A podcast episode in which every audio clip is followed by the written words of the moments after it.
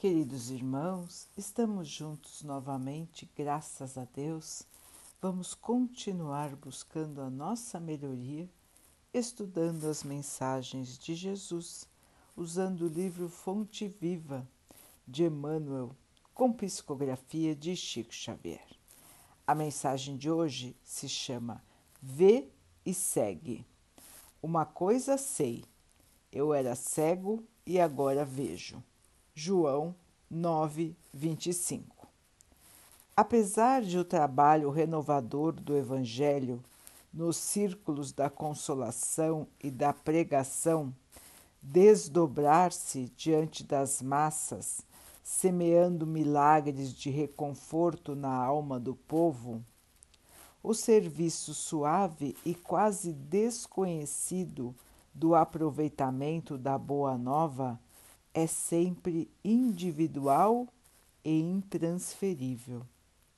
Os aprendizes da vida cristã na atividade comum do caminho desfrutam do conceito de normalidade, mas se não aproveitam de vantagens observáveis no imediatismo da experiência humana, como as da consolação, do estímulo ou da prosperidade material, de maneira a agravarem o ensinamento vivo de Jesus nas próprias vidas, passam para a categoria de pessoas estranhas, muitas vezes diante dos próprios companheiros de apostolado. Chegado a semelhante posição, e se sabe aproveitar a sublime oportunidade pela submissão e esforço, o discípulo experimenta completa transposição de plano. Modifica a tabela de valores que o rodeiam. Sabe onde se escondem os fundamentos eternos. Descortina esferas novas de luta, por meio da visão interior que os outros não compreendem. Descobre diferentes motivos de elevação por intermédio do sacrifício pessoal identifica fontes mais altas de incentivo ao esforço próprio. Em vista disso, frequentemente provoca discussões acesas com respeito à atitude que adota à frente de Jesus. Por ver com mais clareza as instruções reveladas pelo Mestre, é tido como fanático ou retrógrado, idiota ou louco.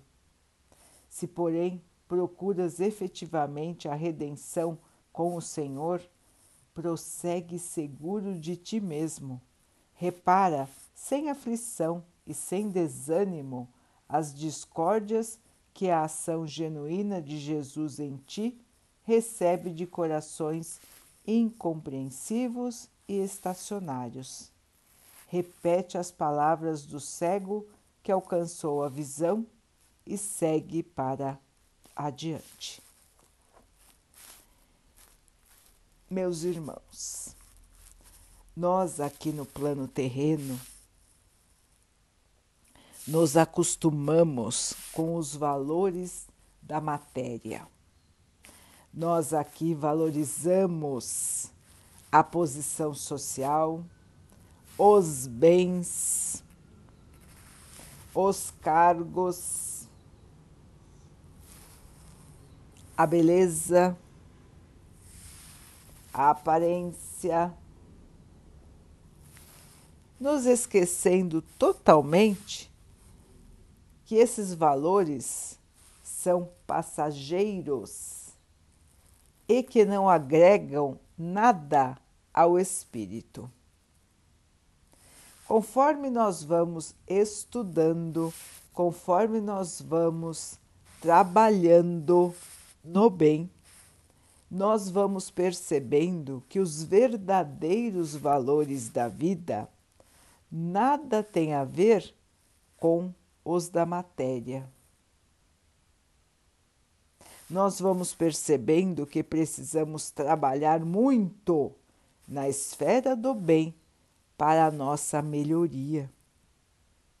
E quando percebemos isso, os nossos valores internos mudam, mudam totalmente. É outra maneira de encarar a vida. E quando conseguimos, ou melhor, conseguirmos mudar o nosso padrão,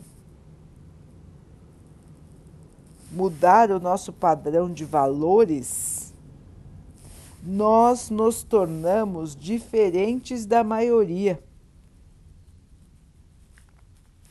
E as pessoas podem passar a nos achar estranhos, como disse o texto, ou até loucos. Porque estaremos mostrando um comportamento desvinculado da matéria. Para nós, as posses deixarão de ter a importância que elas têm hoje. A aparência, o orgulho, a vaidade, tudo isso será percebido por nós como atraso. E valorizaremos a humildade, o serviço no bem, a simplicidade e principalmente o amor. Estaremos imitando o Mestre, estaremos trilhando a estrada que ele veio nos ensinar. E então, irmãos, isso vai parecer aos outros que ainda estão agarrados na matéria vai, vai parecer muito estranho. E qual é o conselho de Emmanuel para aqueles que chegam até esse ponto? Seguir adiante. Olhar e seguir adiante. Perceber as oposições, as dificuldades, muitas vezes o desprezo daqueles que antes eram companheiros. Mas o discípulo verdadeiro segue em frente em seu caminho de trabalho no bem, de distribuição do amor, em seu caminho de construção da sua própria fé, de construção da sua própria luz, por meio da colaboração com todos que estão ao seu redor. Irmãos, mudar de patamar espiritual não é fácil. É um trabalho constante, delicado, interior. Mas essa é a nossa principal missão esse é o objetivo de nós estarmos aqui na Terra. É a nossa melhoria. E nós teremos encarnações e mais encarnações até que possamos purificar o nosso espírito e ele possa refletir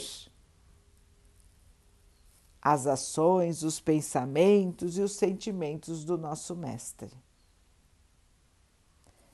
Todos nós sabemos que ainda falta um longo caminho para que nos transformemos em discípulos verdadeiros. Mas, meus irmãos, todos nós, pelo menos, sabemos o caminho.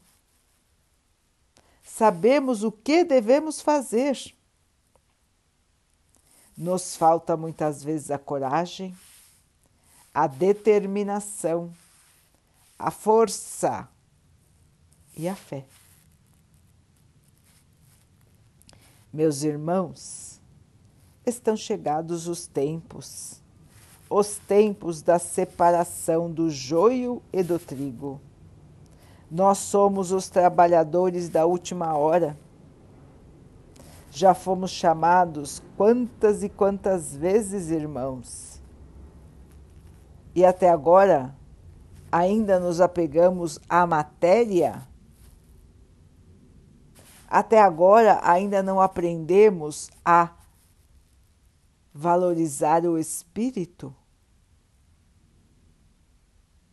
Quantas encarnações ainda precisaremos, irmãos, para despertar? Já é mais do que tempo, irmãos, de abrir os olhos, perceber e mudar.